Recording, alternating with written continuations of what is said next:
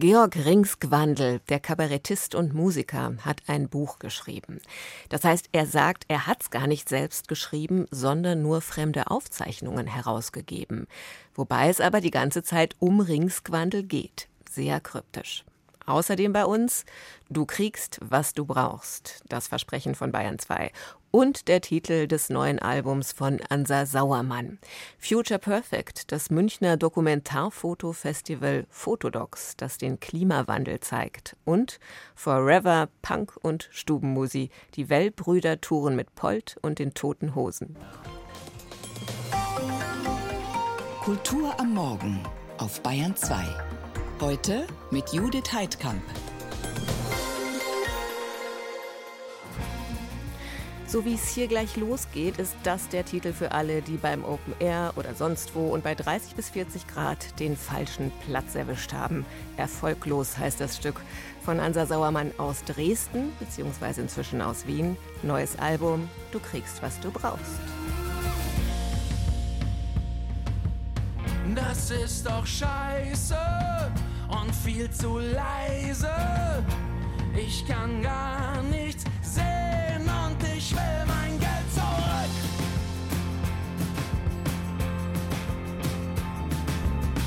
Und meine Augen blutunterlaufen.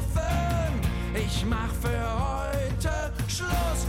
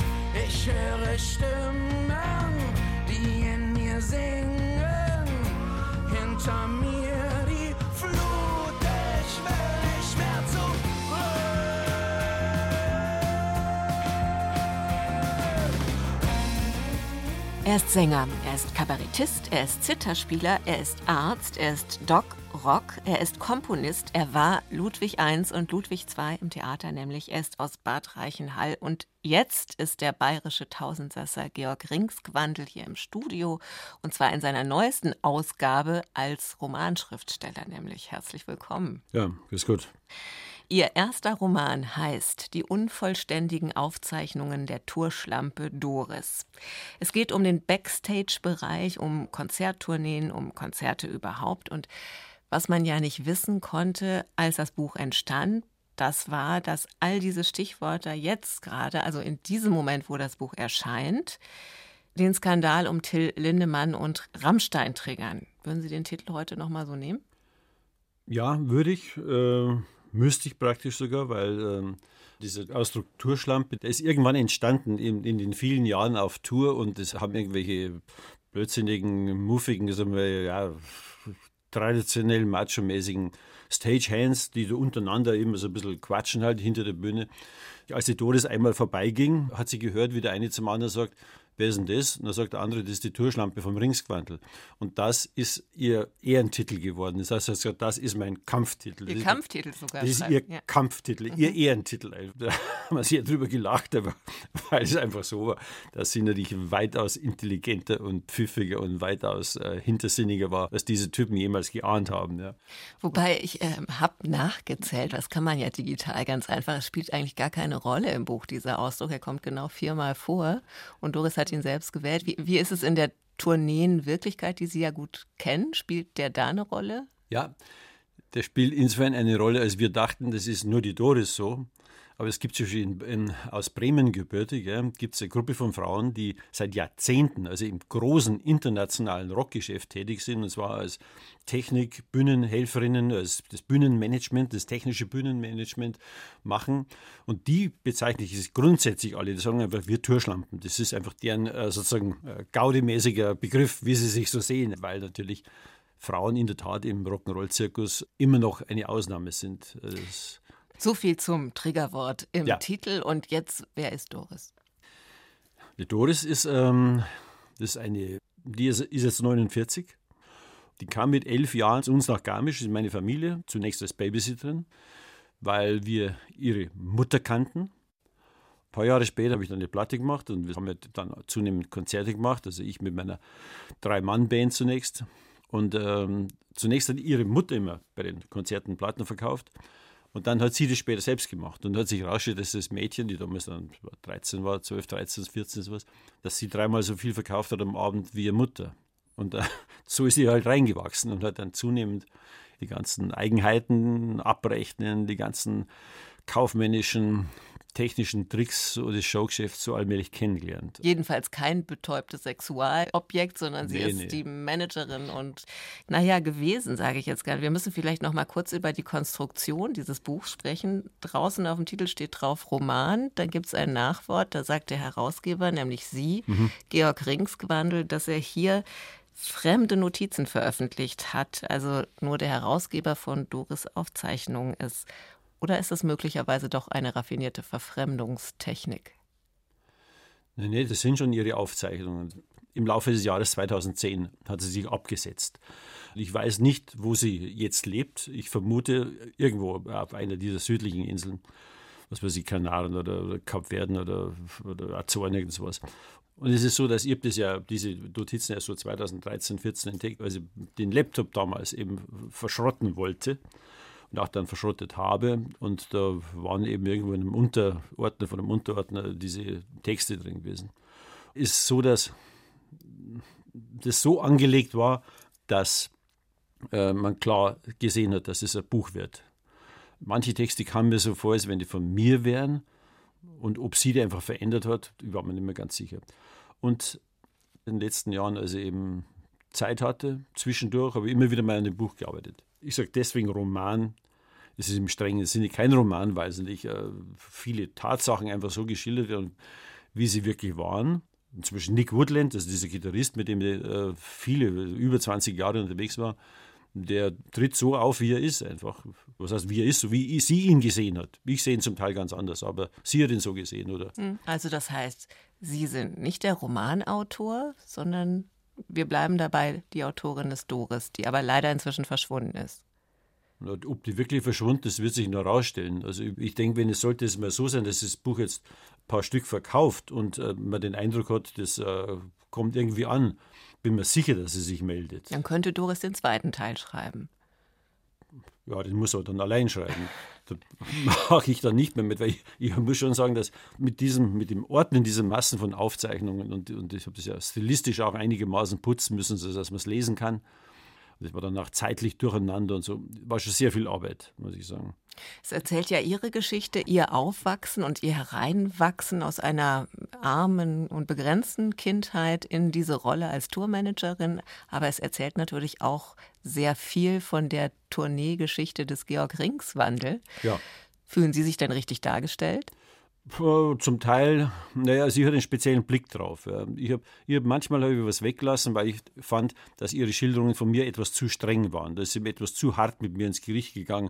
Da fand ich, dass sie mich etwas zu sehr an den Ohren gezogen hat. Sie sieht mich halt so, ähm, was mich dann zum Teil etwas gewundert hat, es ist eben interessant, obwohl man Jahre, Jahre, Jahre zusammen unterwegs ist, zum Teil mit diesen Leuten, Musikern und Technikern, äh, öfter zusammen ist als mit der eigenen Ehefrau, ist es dann so, dass man die Leute dann doch nicht ganz kennt. Ja. Gab es irgendwas, wo Sie richtig mit den Ohren geschlackert haben beim Lesen? Ja, einiges. Einiges. Zum Beispiel? Naja, sie hat so verschiedene Eskapaden da ähm, auch durchgemacht später. Ich meine, ich mein jetzt einmal, äh, ja, ihre ganzen männlichen Bekanntschaften, die sie so hatte, so viele waren sie nicht. Ich kann es nicht genau. Da habe ich mich ein paar Mal gewundert, was da so alles passiert ist. Das äh, war mir, ist mir zum Beispiel in dem ganzen Tourtrubel nicht äh, aufgefallen, aber ich habe mich vielleicht auch zu sehr mit mir beschäftigt. Also ich zitiere mal. Doris schreibt über sie, ihm selbst ist es völlig egal, ob etwas wahr ist oder nicht, Hauptsache es funktioniert. Stimmt's? das stimmt, das stimmt, ja. Das ist, äh, ist etwas keck und etwas pointiert ausgedrückt. Aber ich glaube, dass es so ist. ist äh, ich glaube, dass es wichtig ist, dass die Geschichte gut ist. Und die Geschichte muss irgendeine tiefere Art von Wahrheit haben, als jetzt vielleicht ganz aktuelle, direkt tagesmäßige, einfache ähm, äh, Wirklichkeit. Ich glaube ja, dass man in den unvollständigen Aufzeichnungen der Tourschlampe Doris viel erfährt über die Weltsicht des Georg Ringswandel und über seine Erfahrungen. Trotzdem zum Schluss eine persönliche Frage an Sie. Werden Sie jemals eine Autobiografie schreiben? Nee, mache ich nicht. Nee. Ich tue das nicht, weil ähm, ich habe einfach eine total banale Biografie. Ich habe Abitur gemacht, habe studiert, war Doktor. Irgendwann ist mir das langweilig geworden. Dann habe ich die Musik längere Zeit gemacht, habe Theater gemacht und irgendwann zu schreiben angefangen. Wenn ich vergleiche die Biografie von meinem Vater, das wäre wirklich, also das Leben von meinem Vater, das wäre wirklich ein Buch wert. Im Vergleich zu dem habe ich eine reine Spießerbiografie. Vielleicht tauchen ja noch Aufzeichnungen Ihres Vaters auf. Wer weiß. Es gibt ein paar von dem, ja. Mhm. Georg Ringswandel, zu Gast in der Bayern 2 Kulturwelt. Die unvollständigen Aufzeichnungen der Tourschlampe Doris, so heißt sein Roman, steht drauf, gerade bei DTV erschienen. Und ich sage Ihnen herzlichen Dank, dass Sie da waren. Ja, danke schön auch. Kulturwelt. Das aktuelle Feuilleton auf Bayern 2. Und das Gespräch mit Georg Ringsquandel, wie die ganze Sendung, finden Sie auch im Kulturwelt Podcast. Brasilien, Australien, Bangladesch, Dolomiten, Ahrtal oder jetzt gerade die jüngsten nächtlichen Unwetter hier in Bayern und anderswo. Bilder von extremem Wetter kommen inzwischen aus allen Himmelsrichtungen. Das Festival für aktuelle Dokumentarfotografie Fotodocs in München zeigt sie.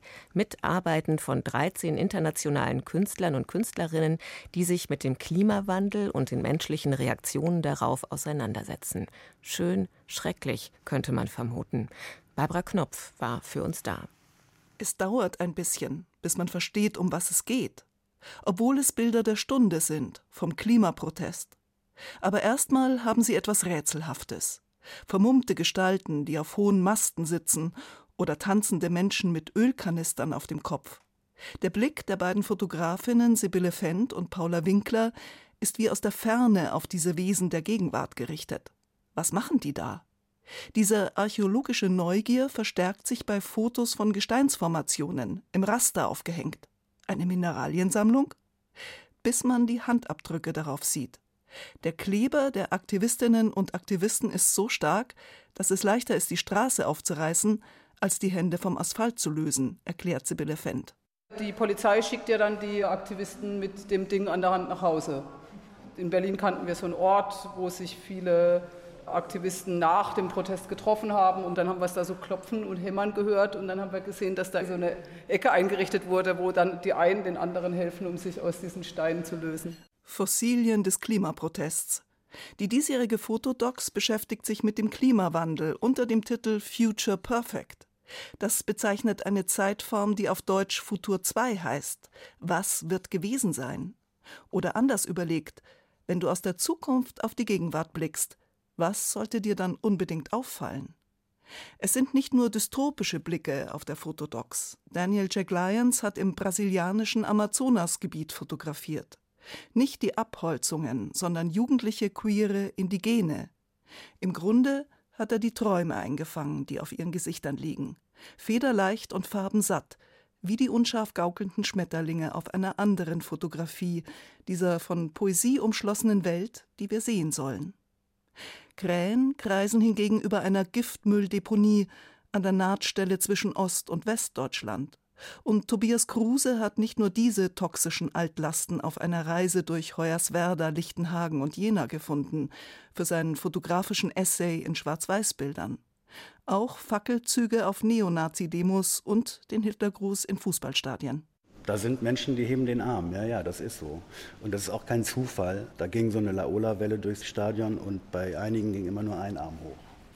Es geht tatsächlich am Ende eher um eine Art gesellschaftlichen Klimawandel, den wir gerade erleben und der mich stark erinnert hat an die 90er Jahre im Osten in der Provinz. Und dann habe ich angefangen zu schauen, wo sind denn diese ganzen Narben tatsächlich auch real in der Landschaft noch sichtbar, wenn man genau hinguckt, aber eben auch in den Köpfen der Leute. Junge Gesichter, in denen man Verletzung liest, aber auch noch Offenheit, wohin der Weg führen könnte. Auf seinen Fotografien hält Tobias Kruse diese Ungewissheit in der Schwebe und gibt den gesellschaftlichen Spannungen so eine assoziative Freiheit. Die Haarstoppel auf einer Glatze erinnern an die Flugwirbel eines Vogelschwarms. Die deutsch-ghanaische Künstlerin Akosia Victoria Adusanya wiederum hat eine wissenschaftliche Expedition in Chile nicht nur begleitet, sondern finanziert über den Verkauf digitaler Kunst-NFTs und Crowdfunding. Weil mich immer interessieren würde, wie viele Namen von aktivistischen Vereinigungen kennen wir im Gegensatz zu Wissenschaftlernamen. Wer sind eigentlich die Leute und die Protagonisten, die sehr, sehr viele Opfer zum Teil bringen, um dieses Wissen, was wir hier benutzen, um diese Veranstaltung zu legitimieren, produzieren? Die Fotografien zeigen diese mühevolle Arbeit südlich von Patagonien, wo der Gletscher Santa Ines ins Meer stürzt, nicht. Sie sind großformatig, analog entwickelt, auf schwarzes Holz mit schwarzem Kleber fixiert. Die Porträts der Wissenschaftlerinnen und Wissenschaftler unscharf, immer gleiche, nur farblich variierende Ausblicke auf das abrutschende Gletschermassiv. Akosia Victoria Adusanyar holt die nicht zu fassende Weite, das Abstrakte, auf diese Weise in ihr subjektives Blickfeld. Die Anwesenheit der Fotografin ist spürbar und der Raum um sie, die Enge des Bootes, die menschliche Kleinheit. Bilder erzählen eben eine andere Geschichte als die sichtbare, auch in der Dokumentarfotografie. Das ist der große Wert dieser Fotodocs, den Blick auf nicht gesehene Weise zu öffnen. Das Festival Fotodocs mit Workshops und Gesprächen mit den Künstlern und Künstlerinnen findet bis Sonntag statt. Und die Fotoausstellung Future Perfect, die ist noch länger zu sehen, bis zum 20. August, nämlich alles in der Lothringer 13 Halle in München. Er kommt zu spät und bleibt zu lang. Jeder stellt's auf seine Weise an. Er hat geschwiegen, weil's niemand kapierte. Seine Stimmung war so hoch, dass sie den Boden fast berührte.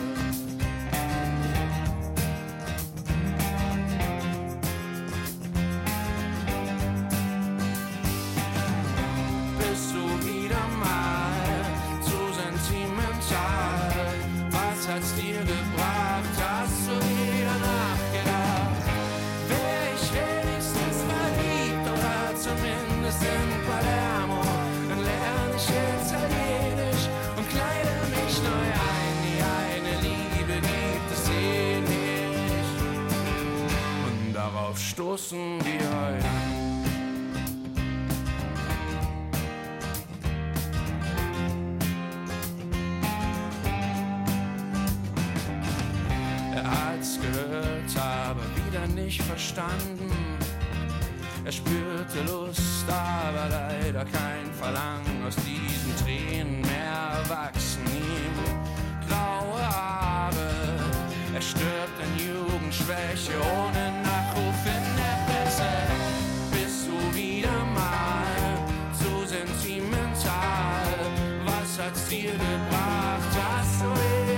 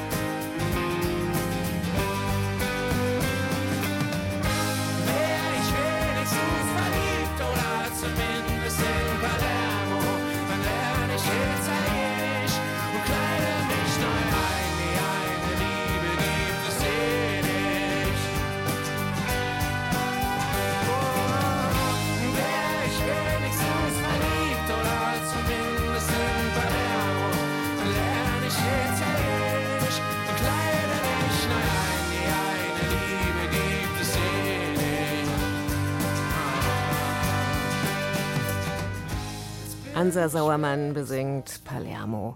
Du kriegst, was du brauchst, heißt das dritte Album des Songwriters und Wahlwieners. Und es ist tatsächlich, trotz die eine Liebe gibt es eh nicht, deutlich inspiriert von der Liebe und von der neuen Frau in seinem Leben. Tobias Roland weiß mehr. Sie wollen eine gute, schillernde Liebesgeschichte hören? Kein Problem. Hier ist eine und was für eine. Sie beginnt in einer Peepshow in Wien. Jedenfalls in einem Laden, in dem nach der x-ten Corona-Welle wieder erste Konzerte stattfinden durften. Und da haben wir zusammen gespielt und haben uns da auf dieser rot-samtenen Drehbühne kennengelernt und waren ganz schön angetrunken und die hat sich in einer Tour gedreht. Wir haben dann ein paar Tage miteinander verbracht und uns kennengelernt und so nahm die Liebe ihren Lauf. Die Konzert-Drehbühnen-Bekanntschaft, das ist Madleiner Pollina, Tochter des schweiz-italienischen Kantautore Pippo Pollina. Und selber ist sie auch mit dem Frauenduo Steiner und Madleiner erfolgreich unterwegs. Wir müssen das neue Ansa Sauermann-Album also immer mit dieser neuen großen Liebe denken. Aber freilich denken wir schon auch an Mick Jagger, weil der Albumtitel Du kriegst, was du brauchst schon sehr stark an den Stones-Hit You Can't Always Get What You Want erinnert. Also er sagt ja nicht nur You can't always get what you want, sondern er sagt auch But if you try sometime, you just might find you get what you need. Also er sagt schon, du kriegst, was du brauchst. Ich wollte immer die große Liebe irgendwo finden und ich habe sie jetzt gefunden. Und zwangsläufig hat sich dann diese Zeile gegenüber allen anderen auf diesem Album durchgesetzt und äh, sich zum Albumtitel entwickelt. Gab es keine andere Option mehr. Dass du nicht immer kriegst, was du willst und manchmal kriegst, was du brauchst. Die große Liebe hat der gebürtige Dresdner also in seiner Wahlheimatstadt Wien gefunden. Aber man hört es stellenweise immer wieder raus, dieses Getriebensein, die Sehnsucht nach Aufbruch und Ausbrechen, das Mehr wollen, das ewige Suchen nach etwas. Wenn die Trommeln sprechen, schweigt der Kummer. Wenn die Trommeln sprechen, schweigt der Kummer, heißt es da in Erfolglos. Schon wieder so eine Songzeile mit einer besonderen Geschichte. Der Satz stammt aus einem Roman von Sven Regner, dem Frontmann von Element of Crime. Inzwischen auch ein guter Bekannter von Ansa Sauermann. Als die Elements das letzte Mal in Wien gespielt haben, kam ich zum Soundcheck dazu und gehe so auf die Bühne zu und Sven steht eben da und, und er rief mir dann durchs Mikrofon zu, er hatte das Lied eben schon gehört. Ansa, wenn die Trommeln sprechen, schweigt der Kummer. Und ich so, ja, ja, ja, mega geile Zeile. Und er sagt so, ich weiß, die ist von mir. Und ich habe gesagt, ich weiß, sie ist von dir. Ich besiege deine Schatten und du besiegst meine Angst. Und noch so eine kleine Element of Crimifizierung fällt auf bei den neuen Ansa Sauermann Liedern. Mehr Tiefgang, mehr Raum für Nachdenklichkeit und vor allem mehr Trompeten. Überhaupt die Gasttrompeter-Situation in Sauermanns Wahlheimat sowas von erfreulich.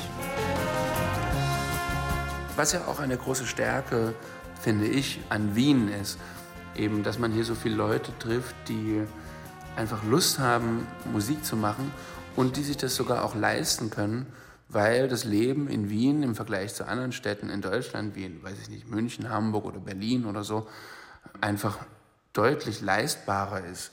Und ich kannte sogar jemanden, der einfach fantastisch Trompete spielt. Alexander Kranerbetter, der eben auch bei Voodoo Jürgens und bei Futzmann mitspielt, der Zeit und Lust hatte mitzumachen. Eine Stadt, die Musikerinnen die Chance gibt, sich ihren Beruf leisten zu können. Eine Piepshow als Erfolgsmodell im postpandemischen Veranstaltungszeitalter. Und ein Sauermann, der Lieder zwischen Diebes- und Liebesgeschichte abliefert. Mick Jagger würde diese Platte bestimmt auch mögen.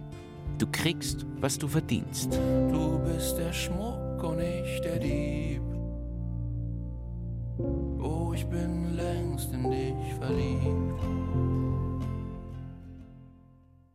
Tobias Roland war das über Ansa Sauermanns neues Album Du kriegst, was du brauchst. In der Kulturwelt auf Bayern 2 um 8.55 Uhr. Und jetzt willkommen zur Kollision der Klangwelten. Provokation mit Punk und Satirisches mit Stubenmusi. Die Wellbrüder und die Toten Hosen und Gerhard Polt. Ab heute sind sie gemeinsam auf Tour. Unter dem Motto Forever eine kulturelle Zumutung. Und übrigens nicht zum ersten Mal. Gegensätze ziehen sich an. Über die Hintergründe einer langen Freundschaft Christoph Leibold. Grüß dich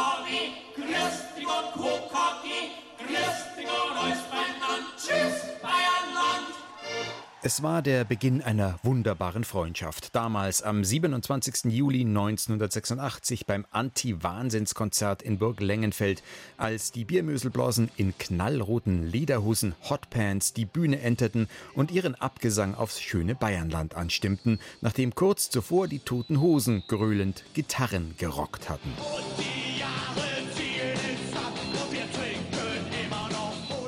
Für Stoffalwell war damals schnell klar, die Burschen sind authentisch. Beim gemeinsamen Fußballspielen abseits der Festivalbühne erhärtete sich der Verdacht. Der subversive Geist verbindet tote Hosen und Lederhosenträger über musikalische Gegensätze hinweg. Nach dem Beckenbauer Motto Gute Freunde kann niemand trennen, spielen sich die Wels und die Düsseldorfer Punkrocker seither auch immer wieder künstlerisch die Bälle zu. Und bald stieß, quasi als Libero, auch Gerhard Polt dazu, wobei der anfangs etwas Skepsis zu überwinden hatte, wie Tote Hosenfrontmann Campino unlängst dem BR erzählte. Ich meine, so die erste Begegnung mit Gerhard, das war schon was relativ Scheues. Also man hat sich gegrüßt, voller Respekt. Aber ähm, das dauerte dann, bis es dann auch herzlich wurde. Ich glaube, auch Gerhard brauchte eine kleine Weile, um uns einordnen zu können. Ja, also er musste, glaube ich, auch erst begreifen, dass unser Humor sehr benachbart zu seinem ist und zu dem von den Wellbrüdern. Was genau das Publikum nun auf der Forever Tour erwartet, darüber herrscht höchste Geheimhaltung. Nur so viel war vorher immerhin schon zu erfahren, das Zusammenspiel soll intensiver ausfallen als je zuvor. Wir spielen wirklich alles zusammen. Der Breite, dem habe ich ein bisschen was auf der Zither gezeigt und am Ende was auf dem Hackbrett. Und der Campino wird mit dem Alphorn einsteigen, haben wir eins besorgt. Also so haben sich die Hosen äh, kulturell bei uns angereichert und umkehrt. Lernen wir natürlich bestimmte Harmoniefolgen von die Hosen haben wir uns angeeignet. Eine kulturelle Aneignung sollte folglich der ursprüngliche Untertitel des Programms lauten. Das Wort Aneignung steht auch immer noch auf dem Plakat, aber durchgestrichen und ersetzt durch das Wort Zumutung. Soll heißen, Gerhard Polt, die Wellbrüder und die Toten Hosen können ihrem Publikum die kulturelle Aneignung nicht ersparen, auch wenn das manche als Zumutung empfinden mögen. Das ist ein Übernehmen in Wertschätzung von bestimmten musikalischen Stilen und Möglichkeiten. Etwas mehr Gelassenheit in solchen Debatten, findet Stoffalwell, könnte nicht schaden. Und dazu die Gabe zur Selbstironie, so wie sie sich auch im Titel des neuen Programms mit den Toten Hosen Forever ausdrückt, der natürlich auch nicht wörtlich zu nehmen ist. Es ist alles endlich und angesichts dieser Endlichkeit von einem selber und von der Gruppierung und von der Musik, die man macht, haben wir uns gedacht, wir wollen es nochmal wissen und wir machen uns den Spaß nochmal. Und heute ist die Premiere im Schlierseer Bauerntheater. Forever, die Wellbrüder, die Totenhosen und Gerhard Polt. Insgesamt 14 Termine hat die Tour in Bayern in Altusried, Spalt und Oberschleißheim. Die Kulturwelt dankt fürs Zuhören. Am Mikrofon war Judith Heidkamp.